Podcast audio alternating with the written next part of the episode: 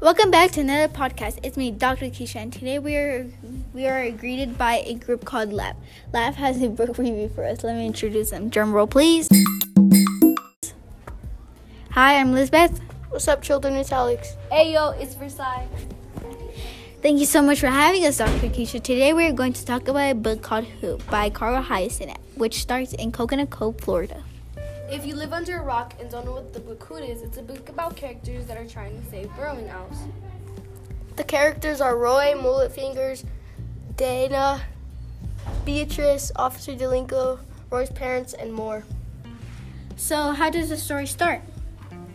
That's a funny question. Well, it starts with Roy getting bullied by Dana.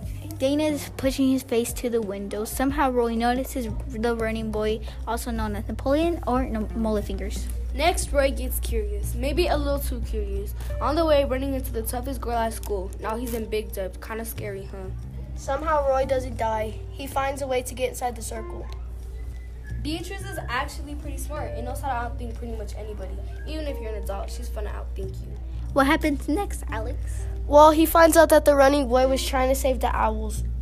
From what? Well, I guess they were trying to build a restaurant, Mother Paula's, and they were building above the owls' homes. Which means if they did, the owls' homes would have been destroyed, not to mention baby owls. Innocent baby owls, ones that can't fly and are helpless without their parents. Oh, okay. So the owls, what kind what kind are they? They are burrowing owls and are very special to Florida. Technically, people said they were extinct, but we know what we saw. Okay, so what happened to the owls? Well, we brought a guest. Say hello to Roy. Hi, everyone. Hello, Roy. Welcome. So, who is Mullet Fingers and why is this so special to you?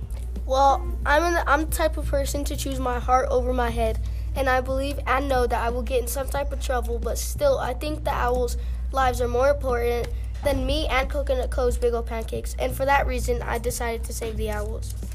Now, isn't that sweet of Roy Eberhardt?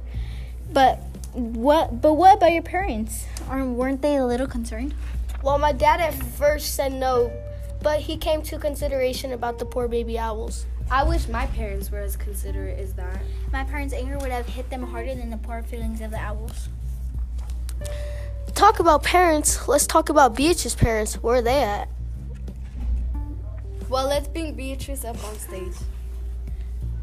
Hey, what's up, guys? I'm Beatrice. My stepmom is kind of evil, but you know, it's all good. I'm cooling it with my brother up in the woods. Oh, wait, never mind. I ain't trying to expose him and have you find him like that.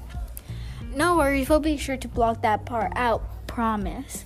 But Beatrice, what what do you think about Roy getting into all your guys' business?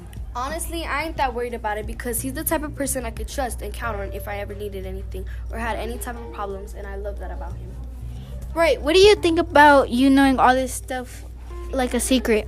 Well, at first I didn't trust myself, but eventually I knew that I could keep this secret from anyone who shouldn't know. How did you guys save the burrowing owls? Let's leave that up to Roy. Well, we tried to take pictures, but that didn't work. And the next thing we knew, that everyone was singing and stopping them. I like to think it was the right thing. Elizabeth, what was a theme to you? A theme to me was that kids can do anything. Yeah, how else would all these kids save the owls? We kids can do anything we put our minds to. Of course.